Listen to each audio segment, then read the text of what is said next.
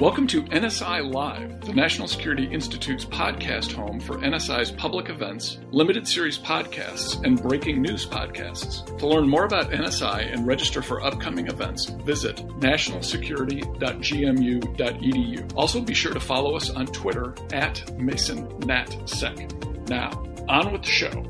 Thanks for joining us, everybody. I'm Jamil Jaffer, founder and executive director of the National Security Institute at George Mason University's Antonin Scalia Law School. NSI was founded 3 years ago to fill a gap in academia by standing up for a robust American national security posture and providing realistic and actionable recommendations to policymakers. To achieve that goal, this year we're focusing on two big topics: countering China's rise and preserving U.S. technology innovation leadership. Today we're talking about that latter topic, technology innovation and American national security. The FCC plays a huge role in national security, even though you might not think it does. We're excited to have with us today FCC Chairman Ajit Pai and Emily Chang, executive producer and anchor of Bloomberg Tech, for a conversation on what the FCC has done recently in national security and what further steps might be necessary to promote innovation and protect Americans. Chairman Pai is, of course, the chairman of the FCC. He was designated chairman by President Donald Trump in January 2017. He previously served as a commissioner at the FCC and was unanimously confirmed by the U.S. Senate to that position in May of 2012. Prior to serving at the FCC, Chairman Pai served on the professional staff of the Senate Judiciary Committee as chief counsel and deputy chief counsel. He's also served at the U.S. Department of Justice as senior counsel within the Office of Legal Policy, where I also worked, and as a trial attorney within the Antitrust Division. Emily Chang is a San Francisco-based anchor and executive producer of Bloomberg Technology, Bloomberg's weekday television technology program. She's also the author of Brotopia, Breaking Up the Boys Club in Silicon Valley, published in February 2018. If you haven't read it, you have to pick up a copy. It is awesome.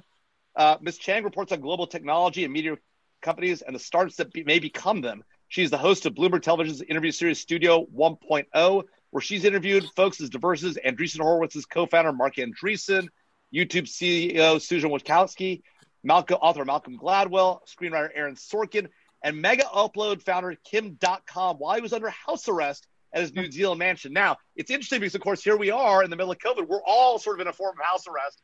So we're excited to have Chairman Pai. Emily, over to you. You have the first 30 minutes with Chairman Pai, and then I'll engage with his chief of staff, Matthew Berry, in the conversation after you all have take off. So, Emily, over to you. Thank you so much, Jamil. And Chairman Pai, thank you so much for joining us. I thought I would start with a very serious national security threat. This, you can see this all the way from China. What are you thinking? What's the story behind the mug? I mean, I had to ask. Yeah, so I'm a big fan of coffee, and I love Reese's Peanut Butter Cups. And when my then girlfriend, now wife, were in Hershey, Pennsylvania, we stopped by the Hershey store, and I saw this mug, and I thought it was filled up with Reese's Peanut Butter Cups, and I thought, I've got to get it. Then when I became a commissioner a couple of years later, we would have these FCC meetings. By law, the FCC has to have a meeting every single month where we vote on different things teed up by the chairman. And sometimes these meetings would run a little long, and I'd start to get a little fidgety. I needed a little coffee, so I thought, why don't I bring the mug in? And it just became sort of iconic. Then when John Oliver did a skit involving the mug, as you might remember, 3 years ago, the mug itself took on a life of its own. And so every now and then when I do town halls with students or do events, serious events with people in the industry, we do a lot of important Q&A, but then people will ask, is that mug real? Do you still have it? Do you actually use it? And I have to tell them it is a real and functioning mug. It's been a key contributor to our success over the last 4 years. Thank you so much for sharing that story. I had to start there because it was such an easy target. Moving on to the real issues, obviously you've had quite an eventful chairmanship. You mentioned the John Oliver skit. Perhaps the most significant action that the FCC took under your tenure was designating Huawei and ZTE as national security threats. Why did you think that was such an important move?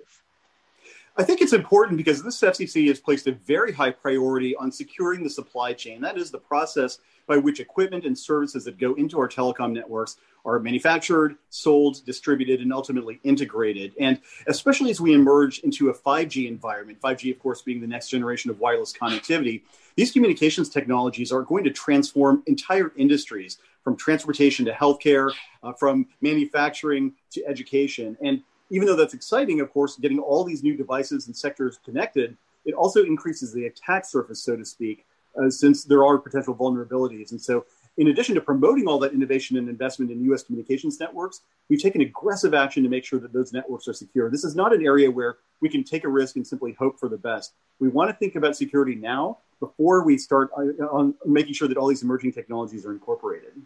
Now, I've interviewed a number of Huawei executives who completely deny that Huawei would ever use their equipment to spy on U.S. citizens or the U.S. government. I've also spoken to business leaders who would be in a position to know they don't believe that Huawei is doing this or would do this. What is the evidence that you have seen that convinced you that this is a problem?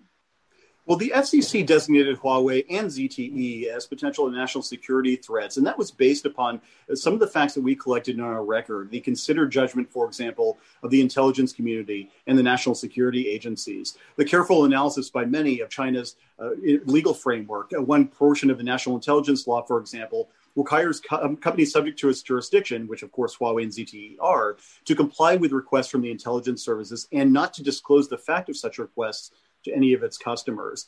And just generally speaking, when we talk to companies here in the United States, to companies and our counterparts abroad, there's a shared understanding of the need for a risk-based framework. And we're not looking to single out any particular company. It's just understanding the potential attack surface on all these communications networks and thinking, is it worth taking the risk on a company like Huawei or ZTE, which does have ties to the Communist Party and has a legal obligation to comply with dictates from the Chinese Communist Party?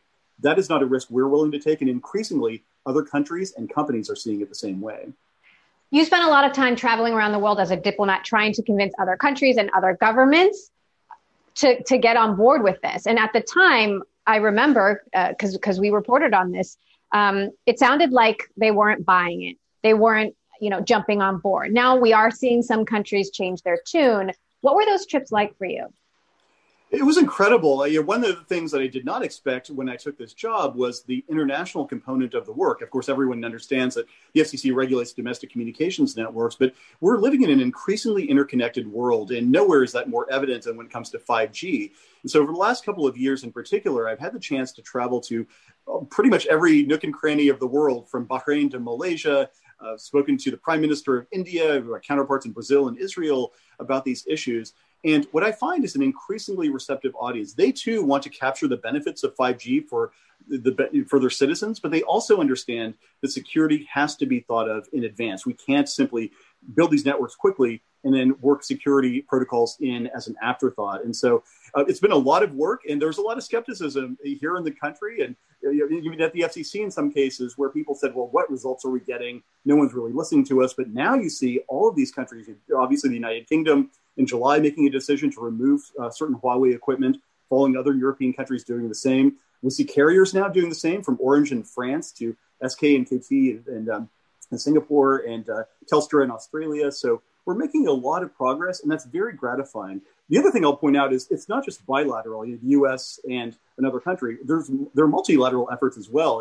And I've been a part of the U.S. delegation to Prague, where the Czech government hosted what ultimately became a conference focused on the Prague proposals, a risk-based framework that some 32 countries agreed to. And now it's being used as a model for other countries to study. And I think that collaborative effort, where the U.S. is not dictating anyone else in the world, but simply expressing our views and hearing other countries' views and coming to a consensus, that is a very powerful model that is now producing significant results. You also banned China Mobile from providing service to the United States. And I know the Trump administration has asked you to investigate other telecom carriers. You are investigating some other Chinese telcos. What is the status of that? So our staff has been hard at work reviewing some of the submissions that we've gotten, and in particular, the Department of Justice and other executive branch agencies have given us input. And I think that reflects the model of cooperation we now have. You mentioned China Mobile, where we also received very significant input from the executive branch because we wanted to make sure we were canvassing to get all of the facts before we made a decision. And unlike the situation that you would see in the People's Republic of China, we actually had a system of due process where the other side was able to advance its views as well. And then we reached an informed decision. And so that's certainly the way the FCC has done business. And I think it's a good model going forward. Now, tension with China has continued to escalate under the Trump administration on a number of matters unrelated to the FCC. But some would say that, there is a concern that the fact that tensions have escalated so much under the Trump administration between the U.S. and China, that is actually a concern to national security, that China could feel more emboldened to develop its own technology independently. Are you at all concerned that that could be dangerous? Well, I think that the Chinese Communist Party has made clear, and General Secretary Xi Jinping has clear, very much made clear, that they want to seize the strategic advantage in certain technologies. 5G is one that they have identified, but there are adjacent technologies as well, artificial intelligence and machine learning, quantum computing, even blockchain. There have been some developments within China. And so I think whether we like it or not, the fact is that the Chinese Communist Party wants to move aggressively ahead. And they view the internet economy as essentially being a walled garden within China, that they want to drive through the scale that, of course, the China has, a lot of the development of the technological standards, the deployment of 5G, et cetera. And so I think one of the things that we've done over the last 4 years, certainly at the FCC, is to recognize that we need to take these issues seriously. We need to be proactive in securing the supply chain, aggressive in executing the FCC's 5G fast plan, which has been incredibly successful so far, and encourage the technologies of the future. Open radio access networks, for example, essentially using software to replace some of the problematic hardware vendors that we see in the cases of Huawei and ZTE. Those are the kinds of things that may cause friction with China, but they're essential for us to ensure that 5G networks here and abroad are strong and secure. How concerned are you that China is arguably well ahead of the U.S. in 5G already? I'm not that concerned. I know that that's a popular talking point among some here in Washington and elsewhere. But if you look at the objective facts, the reality is that the United States is doing exceptionally well on 5G. I mentioned the 5G fast plan, and we have three planks of that plan: getting more spectrum into the commercial marketplace, making it easier to deploy wireless infrastructure, and promoting fiber deployment. And objectively speaking, this is not me speaking, we've been really successful. We've pushed out more spectrum through commercial auctions over the last 3.5 years than was held by all mobile broadband providers combined when I took office. On wireless infrastructure, 87,000 small cells deployed over the last 3 years, 46,000 of them in 2019 alone. That is significantly more than from 2013 to 2016 combined. And our fiber deployment, we set a record in 2018, a record that was only broken in 2019. So the regulatory framework we put in place at the FCC has set building blocks in place, if you will, that the private sector is now using to deliver 5G value. And we're seeing 5G services now being deployed to consumers. Enterprise-based 5G is going to be a tremendous boost, I think, in the years to come. And so I think we've provided a great home for innovators and entrepreneurs here in the United States. And we've got the free market, rule of law, and entrepreneurial spirits to back that up. How do you think our relationship with China will change under a new administration? It's difficult to say, of course. The Chinese-United States relationship is a very complex one that goes well beyond the FCC's boundaries. But I think what you see now is a general recognition that the Chinese Communist Party has a very determined view about the way that it wants to order the world. It's not content to simply focus internally. Now we see them exporting some of their own values abroad. And yes, I've mentioned on Twitter quite frequently, for example, the fact that if they're willing to take action to cause censorship on things like basketball and flag emojis or games, what will it mean if they're from equipment based from Chinese manufacturers and subject to Chinese law is then incorporated into our communications networks? And you see a growing recognition. I think the FCC has spoken with a bipartisan voice. We see people on Capitol Hill speaking with a bipartisan voice as recently as this week when they passed legislation saying that we need to think about open radio access networks solutions as a way of navigating around some of the problems that we've seen with Huawei and ZTE. I have that tweet, Chairman Pai, actually. You said, if this is how China is willing to use its leverage over basketball, esports, and flag emojis, imagine what could happen if we let Chinese companies' equipment into America's 5G networks. That was after China pulled NBA games from state-run TV. That said, the games have started running again, almost as if nothing has happened. And I wonder, is it possible there's more bark than bite? I don't know. I can only speak for myself. And as you will see, I never cease to speak up when I think that there's an issue that needs to be addressed in this area. And that's why on 5G security, I've been leading the charge. It hasn't been easy. These are very difficult issues that involve some tough conversations with companies, some of which will say, well, look, Chinese equipment is cheaper, or we perceive it's better, or foreign governments that say, well, it could rupture some of our relations on non-telecom issues. But at the end of the day, what has carried these conversations, I believe, to a positive result in most cases is the fact that 5G and communications generally will be the foundation for virtually everything that you want to do as a country or as a company.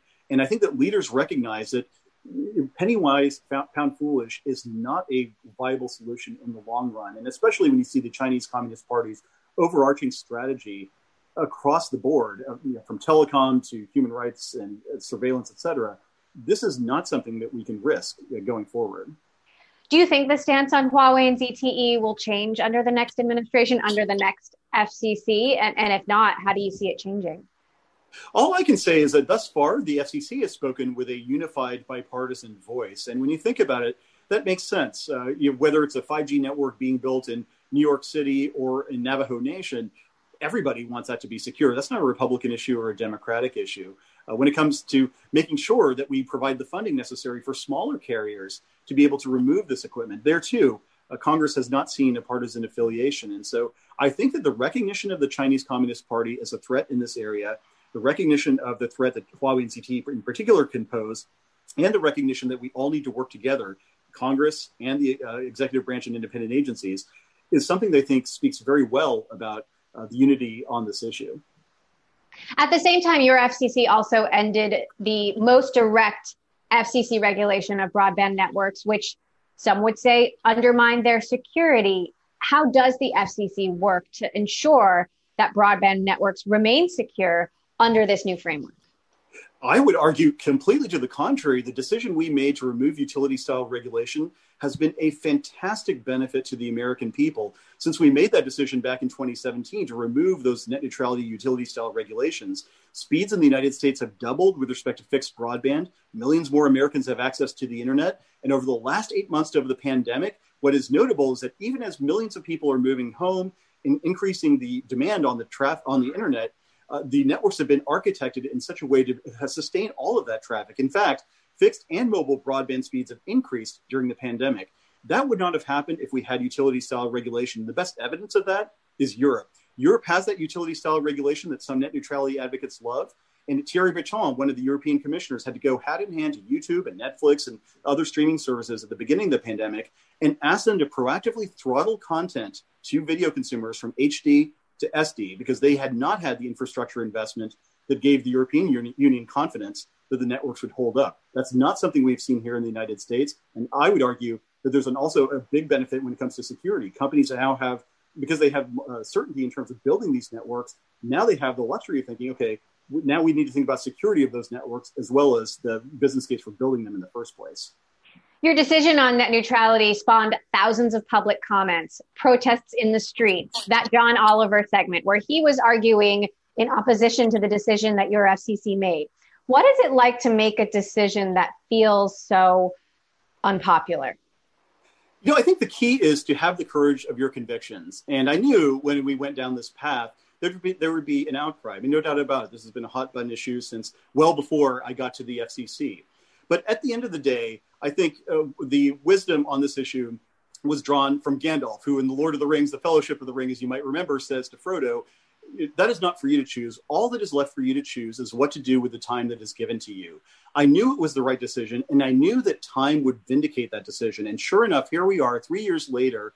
And now when you go on Twitter or you go on other social media platforms and read about net neutrality, some of the people are wondering, whatever happened with that issue? I was promised the internet was going to die. Yet here we are tweeting. And it's useful to go and look at those predictions. I mean, the Senate Democratic Caucus promised us in February of 2018 that if we got rid of these regulations, you would get the internet one word at a time. CNN proclaimed that this is the end of the internet as we know it. Bernie Sanders said the same thing. And so I think all of these hyperbolic claims of destruction and death and woe and whatnot have all fallen by the wayside. And in fact, we have an internet economy that is stronger than ever, that is delivering better value than ever for American consumers. And ultimately, I think the market-based framework, the bipartisan framework that started under President Clinton and continued for the first 6 years of President Obama, that market-based framework we restored is the right one for the American consumer.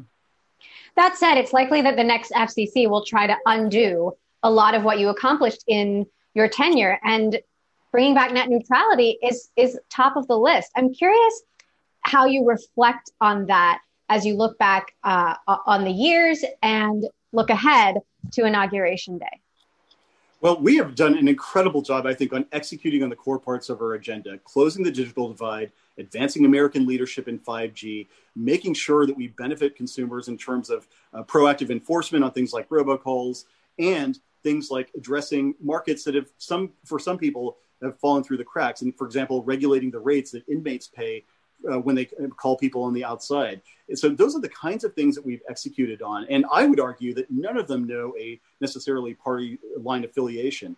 Again, as I mentioned, even net neutrality, that was a market-based framework that started under President Clinton. His FCC chairman made the courageous and correct decision, I think, not to subject telecom networks at the dawn of the commercial internet to heavy-handed regulation. That was the right decision for the internet economy. So I hope that the key decisions that we've made will be seen similarly in the decades to come. And especially when you think about some of the emerging technologies that we've encouraged, non-geostationary satellite orbit constellations like SpaceX and OneWeb, pushing out a ton more unlicensed spectrum for Wi-Fi, a 5X increase in mid-band spectrum over the last year or so. I mean, it's just been incredible some of the things we've been able to do, and we've done it generally in a bipartisan way. So notwithstanding some of the hot button issues that some people might know about, the lesson to take away is that this FCC has moved aggressively and on a consensus basis to deliver value for the American people. Congress still hasn't allocated the funding for rip and replace. Your agency determined it would cost something like $2 billion to rip out all the Huawei and ZTE equipment and replace that. Now that Congress is in a lame duck session, how important is it that you think that get passed, and what is on your agenda for the next few weeks? Yeah, that's a good question. So just yesterday, I teed up the supply chain order that I would ask my fellow commissioners to vote on at our December 10th meeting. And among other things, that supply chain item sets up a secure and trusted reimbursement program so that smaller carriers can be able to remove and replace that problematic equipment. But the gap is that we need to get that appropriation from Congress. And that's something I've been working with Congress for several months. And I hope here too, that they can work quickly and in a bipartisan way to allocate that funding. It's a necessary part of making sure that our networks are secure, not just in terms of the equipment that will be incorporated going forward, but looking backward as well. We're able to identify and remove that equipment. And so I'm very hopeful that they'll be able to work with dispatch on that solution. Are you planning to take any action on Section 230? So there I announced in October, as you might remember, that my intent to commence a rulemaking to interpret the immunity provision of Section 230. And you have no news to report today on that front. Well, as a journalist, I have to ask Chairman Pai, as you know, with the Biden administration incoming, you're expected to follow longstanding tradition, which means stepping down before Inauguration Day. But you don't actually have to, and you could stay on as a commissioner. What are your plans? Well, my plans right now are, as you might have seen from my blog post yesterday, just to make sure we have a successful December meeting. We have a lot of very meaty items teed up, and otherwise to do the bread and butter work of the FCC. We have a big C-band auction coming up on December 8th. This is going to be the largest 5G auction of mid-band spectrum ever in the United States. We've already gotten a lot of great bidders, and I think it's going to be very successful. So I know there's a process for the election certification, and the GSA ascertainment, all those processes are going to play out, but I'm going to focus on what's right in front of me, which is my job leading this great agency and the tremendous career staff that have allowed us to deliver so much productive value for the American consumer. Facilitating the spread of 5G is going to be a really important job of the next FCC, whatever that FCC looks like. What do you think their top priorities should be, given that this is a national security issue?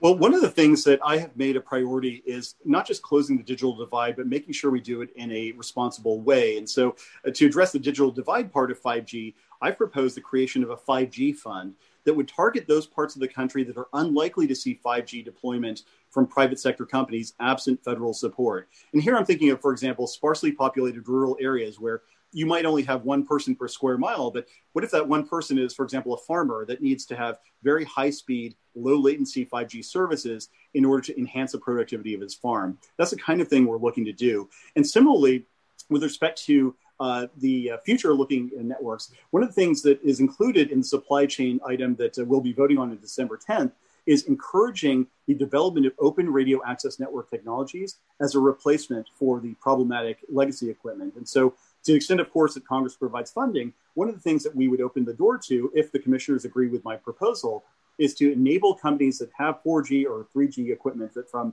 these problematic carriers to replace it with potential open radio access network solutions. That's a way of encouraging, in a market-based way, these companies to incorporate the software-based networks of the future, as opposed to the more problematic hardware-based vendors of the past. And so, you know, here too, I think that we provided a model for leadership from the SEC, working collaboratively with everybody in the industry to reach a more secure result. Now, you offered vigorous criticism back in 2018 when a proposal surfaced for a national 5G wholesale network.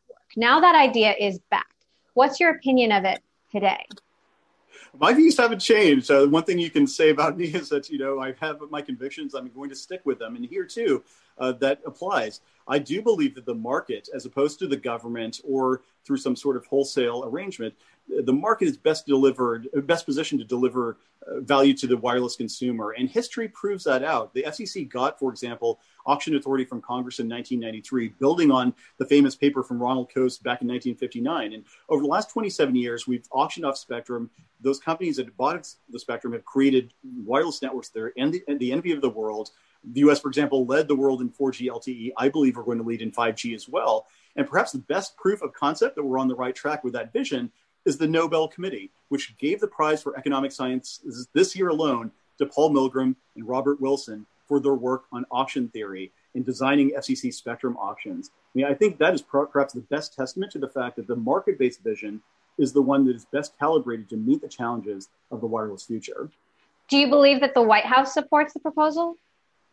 You'd have to ask them. I'm not sure which entity you might have in mind, but what I will say is that from my own vision, the market is, again, has been proven to deliver value in the past, and I think it's going to deliver value in the future. In fact, it is delivering value today with 5G as opposed to the more command and control version that some countries have embraced. So you touched on ORAN earlier, open radio access networks, which, it's sort of a vague term. Some people don't necessarily understand it, but it involves giving authority to the carriers and giving basically kind of putting security into their hands. How secure do you think ORAN is as an alternative to what we have now? Great question. So I think it is has great potential to be secure. In fact, more so than the current iterations. For example, right now with the closed architecture that the hardware vendors might give you, you're essentially as a carrier saying to the vendor, okay, you operate the network, the core elements of the network, and let us know how things are going. I mean, reducing things to a great generalization, of course. But the potential of ORAN is to put the keys to security in the hands of the operator, because the operator is the one figuring out, okay, this is how the different components fit. This is how we want to tailor the network. We can design security as we see fit and have direct insight into how the network is operating. And there's a number of different pairs of eyes that can look at the network to see how it's operating. The other aspect of that is, of course, that this is a collaborative effort. There's a thing called the ORAN for Alliance, for example, that has a security working group. And one of the things they're working on is coming up with a shared understanding of some of the security protocols, coming up with best practices that carriers can use. And so I think as this technology becomes more and more commonplace, you're going to see some of those technical standards or quasi-technical standards or best practices being embraced by carriers. And that's a very, very powerful tool, I think, for ensuring security. So as we head closer to Inauguration Day, what are your hopes for how the next FCC or where the next FCC can find common grounds with yours? Well, as I always said, our agenda has been America's agenda. I don't think it's known a political affiliation at all. And so, I think back to some of the trips I've done here in the United States. And one of the last trips I did before the pandemic was to the Wind River Reservation in small Ithidi, Wyoming, where I had a chance to meet with Northern Arapaho tribal leaders who, thanks in part to an FCC grant in 2018, had tasked their tribally owned internet provider, Wind River Internet, to build high-speed networks of the tribal school, tribal healthcare clinic, and various homes. And, to see in the faces of those who've been on the wrong side of the digital divide, what it meant for them to finally have what I call digital opportunity, it was so gratifying, not just as a regulator, but as an American citizen. And so I hope that is the kind of ethos that this agency will always be known for, is speaking on behalf of the American people, and more importantly, doing on behalf of the American people. That's a really rich legacy that I think we've built, and hopefully all future FCCs will embrace it as well. All right, so if you go, is the mug going with you, or are you willing to pass it down? Please, we all want to know. As you know, I mean, the mug is an independent actor. It will have to make its own determinations in due course, but I will certainly weigh in very heavily with it. It's been a trusted friend and ally, and as I said, a key component in virtually everything I've done over the last 4 years. All right, Chairman Pai, thank you so much for joining us. Great to have you. And Jamil, thank you for having us both as well. Thank you so much, Emily, for having me. And it's a great salute to the National Security Institute, and in particular, its founder and executive director, my old friend Jamil, the terrific leader on national security. He's forgotten more about this stuff than I'll ever know. Listen, thanks, Emily. Ajit, thanks so much for being here with us today. I know you guys both have to run, but thanks for taking the time to have this great conversation. Audience, stay with us. We've got a great leader in Matthew Berry who's going to have a conversation with us, take some of the questions in the chat about some of the great topics. Obviously, critically important issues of national security, technology, innovation, national security here that we've talked about. You know, who knew we'd talk about a Reese's Peanut Butter mug and Indian reservations in the context of this conversation. But what a great conversation. So folks, I see some of you heading out. Please feel free to take off if you need to. But I'm glad to welcome now with us Chairman Pai's Chief of Staff, Matthew Berry. Prior to becoming Chief of Staff, Matthew served as the Commission General Counsel and Deputy General Counsel. In those roles, he's responsible for providing legal advice to the Commission and managing the Commission's litigation docket. And prior to joining Chairman Pai's office, well, then Commissioner Pai's office back in 2012, he was a partner at Patton Boggs, where he was a member of the firm's technology and communications practice group. So Matt, thanks for being here with us. Appreciate you being here. And thanks for filling in this last 30 minutes and taking some questions from the audience. No problem. My pleasure to be here. Can you hear me? I can hear you great. And I see you're working like the rest of us out of our home offices. I'm actually at George Mason. We have to fill out these crazy forms to be able to come to the office. And what's actually behind me is not actually the logo. It's a blank wall that my son and I painted with that whiteboard paint. And so I don't want to cover it up, but that's why I've got the background going. Well, I live in Arlington, so I'm not too far from you. I'm kind of north of Ballston, so I'm within a couple miles. Awesome. Well, look, we've kept a huge chunk of our audience. We had about 73 people on with Chairman Pai. We're down to only 69, so you are clearly a draw. So let's hop right to the questions from the audience. The first question I saw from one of our visiting fellows, Harold Moss, asked about net neutrality. So I hope you don't mind talking about that. But sure. What Harold asked with respect to net neutrality, aren't the performance improvements we see of a product and sort of the advance of technology isn't that really not really an elimination of utility-based regulation? I'm sorry. Could you repeat the question? Yeah, so one of the questions that Harold's asking is about, so when we're talking about net neutrality, right? We're seeing performance advances, right, in products, right? Right. Are those really being driven by the elimination of utility-based regulations, or is there something bigger going on here? Is net neutrality really the driver or lack thereof, the driver behind this? So I think that just to step back for a minute, when the commission in 2017 adopted the Restoring Internet Freedom Order and got rid of Title II regulations, some people call it net neutrality, you may remember there was a wide range of predictions in terms of what was going to happen. It was the end of the internet as we know it. You get the internet one word at a time. You'd have to pay every time you tweet. You wouldn't be able to access your favorite websites and so on and so on and so on. Right. Virtually all of those predictions have not come to pass. The world has not ended. Let's stipulate that. The internet is better than ever and it's free and open. And one question is, what has been the exact effect of the Restoring Internet Freedom Order? Right. And I would certainly be the first to concede that it is difficult to parse out exactly what advances are due to the Restoring Internet Freedom Order, exactly what advances would have occurred regardless. But I do think there are some facts that are worth talking about. The record for fiber deployment in the United States, meaning the most fiber deployment we've ever had in a year, took place in 2018, the year after we adopted the Restoring Internet Freedom Order. We then broke that record again in 2019. So our two best years for fiber deployment in the United States were post restoring an internet freedom order. In terms of the number of small cells we deployed, we deployed 46,000 in 2019 alone. That was more than was deployed between 2013 and 2016 before we adopted the Restoring Internet Freedom Order. Right.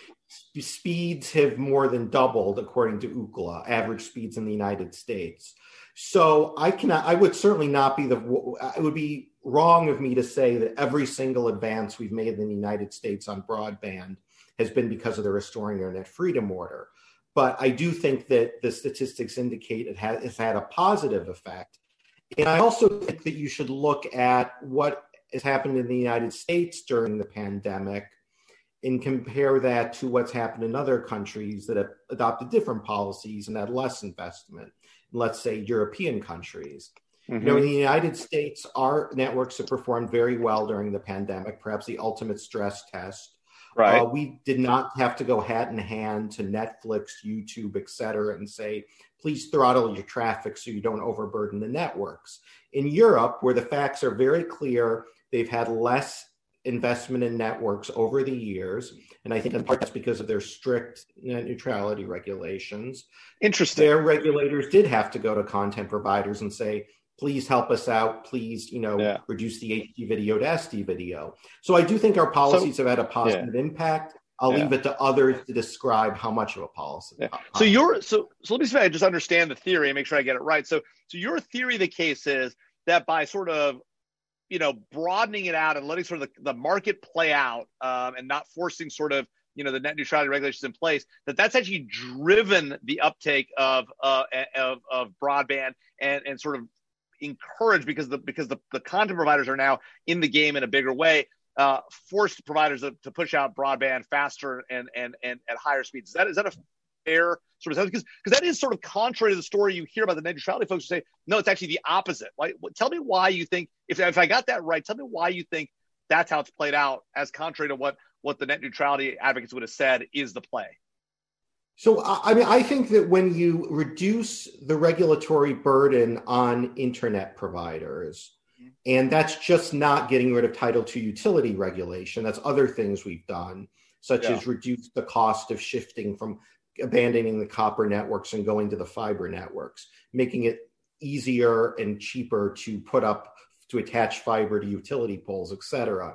Right. When you reduce the regulatory burden on internet providers and provide them with a more favorable regulatory climate, I think that they are willing to invest faster and to build more networks. And so that's the primary thing of what I think is going on. But I do want to emphasize the Restoring Internet Freedom Order and net neutrality is one aspect of the agenda, but we've had a broad-ranging agenda to try to reduce unnecessary regulatory burdens to upgrading networks and to building out networks. Yeah. So let's talk about one of these areas that the Chairman Pai talked about. So Joe Williams, one of our visiting fellows at NSI, asked about what other agencies are doing to support sort of the FCC's ORAN sort of effort. Who's in the game? Is it DOE? Is DOD in the game? What are they doing? Are they being helpful? What sort of, ORAN's obviously been the sort of the current, it's at least feels like based on what the Chairman said, feels like the current response to what we're going to do about the problem of Huawei and ZTE. Yes, we've barred them. Now we need a positive agenda. Feels like ORAN is that positive agenda. Is that right? And if so, what are the other agencies doing in that space? So I do think it's part of the positive agenda, no question about it. I think that's one aspect of it. The other aspect of it is the fact that there are other equipment providers out there other than Huawei and ZTE that can and do provide trusted equipment. Nokia, Ericsson, Samsung. Yeah, I'm not going to endorse specific companies. Yeah, no, of course. I'll do whatever they are. You can't say you know who I'm talking about. Right. But I think in terms of the federal government approach, I would point to NTIA and the Department of Commerce that I think it has an active role in this space. Rob Blair over at Commerce participated in our ORAN workshop. I think that OSTP in the White House has been working on these issues. In particular, I'd point to someone who I think does a fantastic job across the board, but on 5G issues generally is Michael Kratzios, who's now, I guess, both the White House and the Pentagon. So those are the two primary agencies I would point to in terms of how, in terms of supporting our efforts. But I do think that that there has been very good leadership in the executive branch on ORAN issues. I think obviously this is something that primarily takes place in the private sector, but I think the administration has been very supportive of ORAN. And I do think in particular, Commerce and OSTP are engaged on these issues. Right, and speaking of Commerce, Diane Rinaldo, who's also a fellow at NSI, former acting administrator of NTIA, did a great job in that space. I think is working on those issues now in her private sector role. So that's great. Yes. Yeah. And another question from our audience, from Nicholas Krebs. I mean, he asks how the FCC can work. You know, we talked about national security with Chairman Pai. How can the FCC work with national security agencies and the U.S. tech sector to better protect our telecom and internet platforms from being hijacked or at least maybe utilized by state-sponsored actors, right? What's the state of the public-private partnerships in this space? And what's the FCC's role, if any, in sort of helping engender those kind of partnerships to better defend our core networks here in the United States? Right. So I think it's important to realize from an operational perspective, the primary responsibility for cybersecurity has been delegated by Congress to the Department of Homeland Security. Yeah. So when it comes to operational issues, we are in a supportive role. The Department of Homeland Security is in a lead role. And of course, there are a whole variety of other agencies that are in a supportive role. Right. I think what the FCC primarily, I think, can do is to establish policies that put our networks in a position to be less susceptible to successful attack.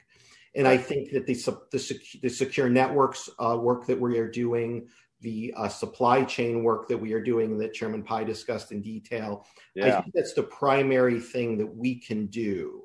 I know that there are many people who believe or advocate for us taking a more aggressive role on the operational side. Right. And my response to that is that, you know, it certainly sounds good for more people to be doing more stuff, but it has to be done in an organized manner. And it would be counterproductive, in my view, for the FCC to try to be replicating what the Department of Homeland Security is doing in that area.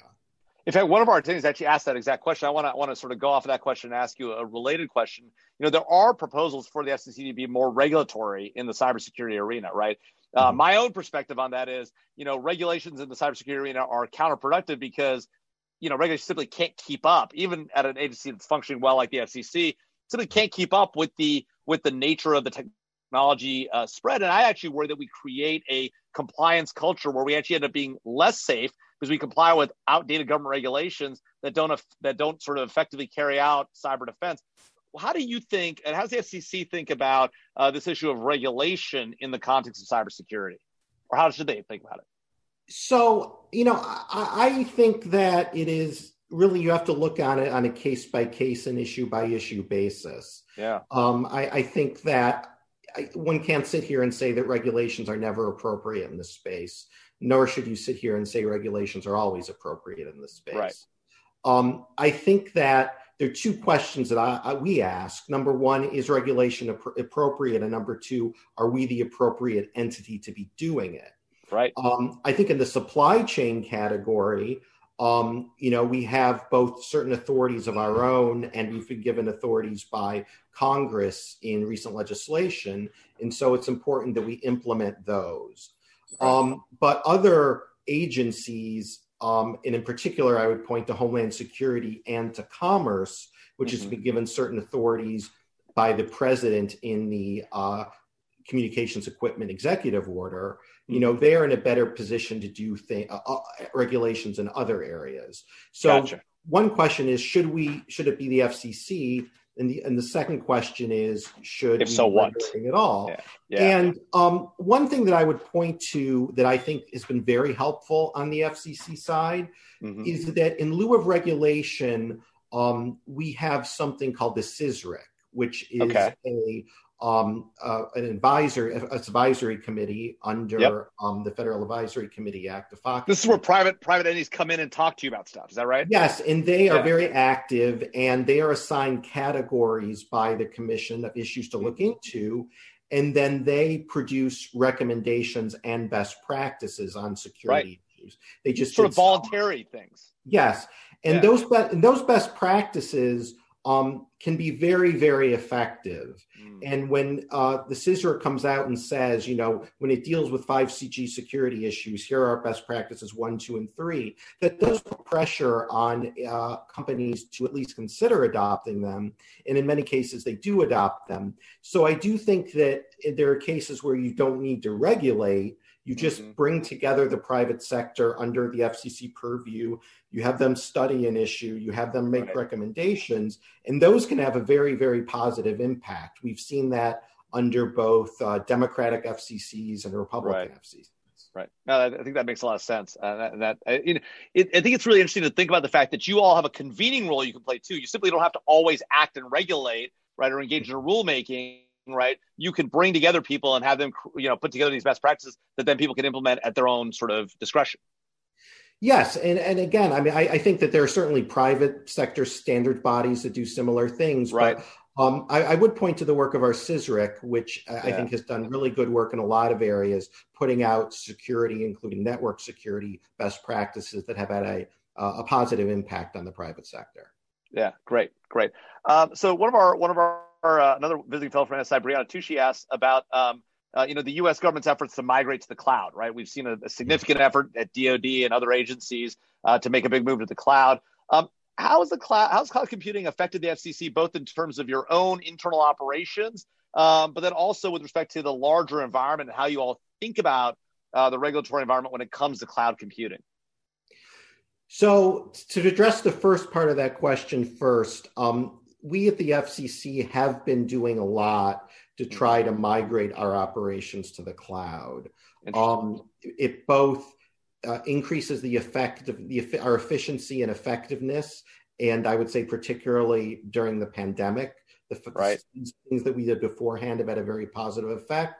But also, when you do it right, you can significantly decrease your IT expenditures versus maintenance of legacy systems and the like. Right. So we've been aggressive in migrating to the cloud. I will say that it's one of those areas where if you had more money appropriated to you for that purpose, you could do more and do it quicker and probably save more money in the long run. But it's always one of those things when you're talking to either OMB about your budget request or the Congress that you can't necessarily get everything you want in terms of IT. Right. But I wholeheartedly endorse efforts to move government agency operations to the cloud. It's had a very positive impact, both financially and operationally, from the FCC. Yeah. In terms of like specific regulation of cloud computing and the like, that's not something that is specifically, I would say, in the FCC's bailiwick. But I would say that, you know, with the migration of things to the cloud, the importance of broadband infrastructure and networks only increases. And so I think it makes more important our general work in terms of strengthening, improving broadband networks. Yeah. You know, I want to return to the Huawei question. Harold Moss has a question, and so does one of our other attendees on ORAN. So on Huawei, you know, Harold asks, look, you know, a lot of the IP theft that we've heard about and risks that we've heard about with Huawei, even though there's this potential threat of leveraging technology, what we've seen really in public reporting is the reliance on human assets, right? Sort of the folks at the ZTE story about the person going in and taking that arm, right? The grappling arm.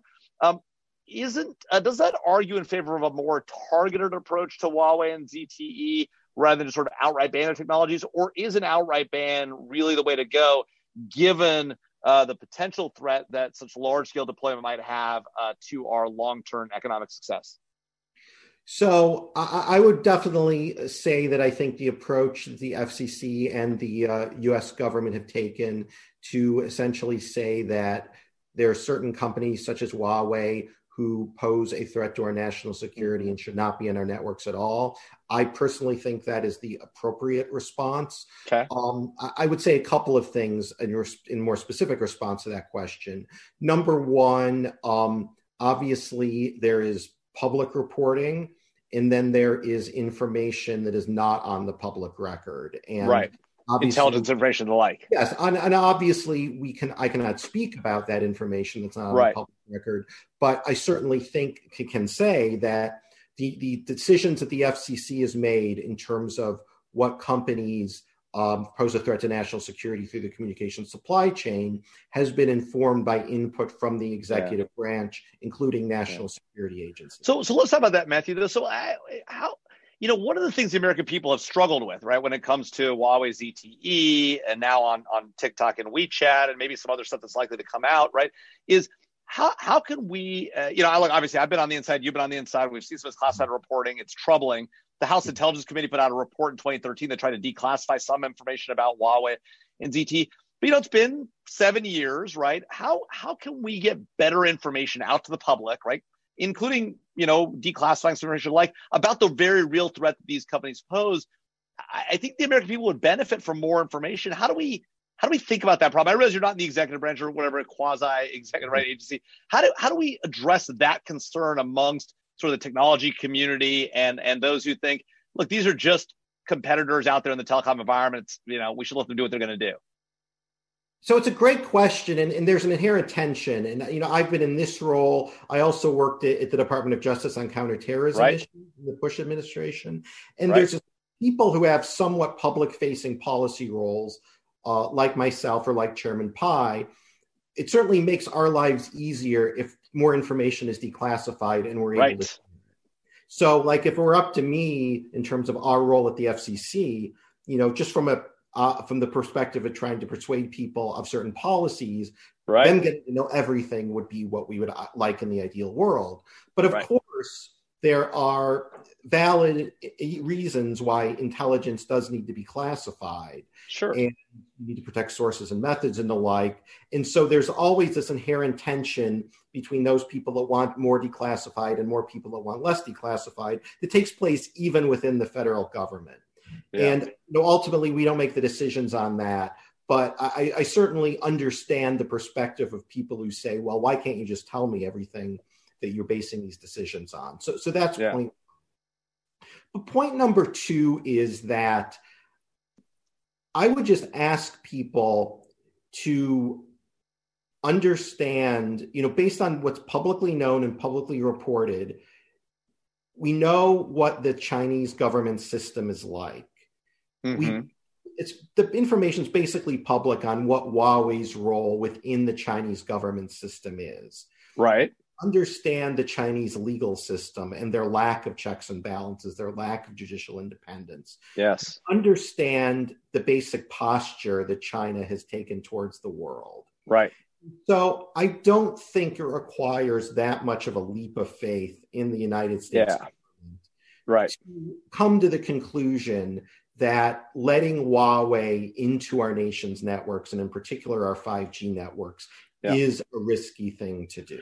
Well, and I want to that's a really important point you just made there, which is, a lot of people say, particularly you hear about U.S. government surveillance, they say, well, the U.S. government surveillance, China surveillance, it's all the same thing. I mean, the difference, of course, is a fundamental distinction. We do it under a system of laws, right? We do it under a system of judges and judicial oversight. You might not always agree with it. You might think it's a bad idea the way we do it, whatever, right? But we have a method. We have oversight. The Chinese government is a one-party government, the Communist Party, and they're not worried about any laws, any judges, any regulations. They're simply implementing the kind of surveillance and, frankly, interning people in prison camps, right? Millions of people in prison camps. This is not the moral equivalence. It's not the same thing, right? And I'm always constantly frustrated at the American public when we have these conversations, say, well, but they do surveillance, we do surveillance. It's not the same thing. Go ahead, sorry, Matthew. Yeah. Right, I was going to say, right now Huawei is challenging our ban on universal service funding for Huawei in the Fifth Circuit Court of Appeals. They have a right concept. They have a right to do that under our system of government. If a United States government if a United States company was facing a similar ban in China, they don't have an independent judiciary to go to. Exactly. And also when it comes to surveillance tools, I mean, you're very well aware, there have been many courts in the United States, the Southern District of New York, the Second Circuit, that have issued rulings against United States intelligence authorities. Right. You can agree with those decisions, you can disagree with those decisions, but there's no doubt that there's judicial supervision of what's going on. Exactly, exactly. All right, so a few more questions, then we'll wrap up, Matthew. And thanks again for doing this. How are you guys thinking about ORAN? Go back to ORAN, right? How are you ensuring that you're not micromanaging network design or taking a top-down approach? You know, obviously ORAN's not going to be a silver bullet, but it's going to be one piece of it, as you've said. How do we ensure that sort of we're not too in the weeds? You know, there's been some discussion of nationalized 5G. We've seen some sort of, you know, trial balloons floated. How do we avoid sort of command and control government involvement while still incentivizing the right behavior in the private sector? You know, avoid regulatory mandates. You know, if you notice what the FCC has been doing, you know, we had a forum to bring people from the public and private sectors together to talk about ORAN and the path forward, the advantages, the potential disadvantages. Yeah. Chairman Pai's been speaking about it. You know, there's been promotion in terms of commerce and OSTP doing things, mm-hmm. but no one has been talking about any kind of mandate the companies right. have to do this. And I think that would be a gigantic mistake. I think that encouraging efforts, publicizing them, you know, potentially, you know, one could argue maybe help with research and development. That's a debate others can have. But at the end of the day, it really should be up to the network operators to make broad technological decisions about what's the best way to protect security within right. a certain framework. We don't want, they shouldn't be using Huawei and the like. But right. the ORAN decision is a fundamental decision about network architecture. And at the end of the day, I do think it's going to be a market-driven decision in terms of whether it's the best way to go. You know, Dish with their new carrier, they're going open ORAN from the start. Others are kind of starting right. into it. I think you have to let the market decide. And I don't favor any kind of regulatory mandate in terms of ORAN. That makes sense. Well, listen, Matthew, thanks so much for being here. We have a few more questions in the chat, but I don't think we're going to be able to get to them, unfortunately. But we want to thank you for being here with us. I want to thank Chairman Pai and Emily Chang from Bloomberg. She's a terrific host. And we want to talk about some of the things that we're still doing in this space. So as you might see on your right-hand side, there's some papers we've written about the Countering a Hostile Foreign Threat by Andy Kaiser, Brian Smith on Huawei and ZTE, the work that digital authoritarians are doing to enforce their will and how we can counter that by Dr. Andrea Little-Limbago. The links are there on your right. Follow us on Twitter @MasonNatSec.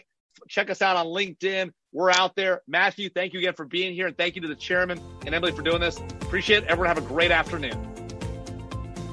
Thank you for joining us for this presentation from the National Security Institute. Find out more about the Institute and upcoming events at nationalsecurity.gmu.edu. Also be sure to follow us on Twitter @MasonNatSec. If you like what we are doing here, please be sure to rate, review, and subscribe so that more people can find our show. We'd like to thank Claude Jennings for editing and Grant Haver for production assistance.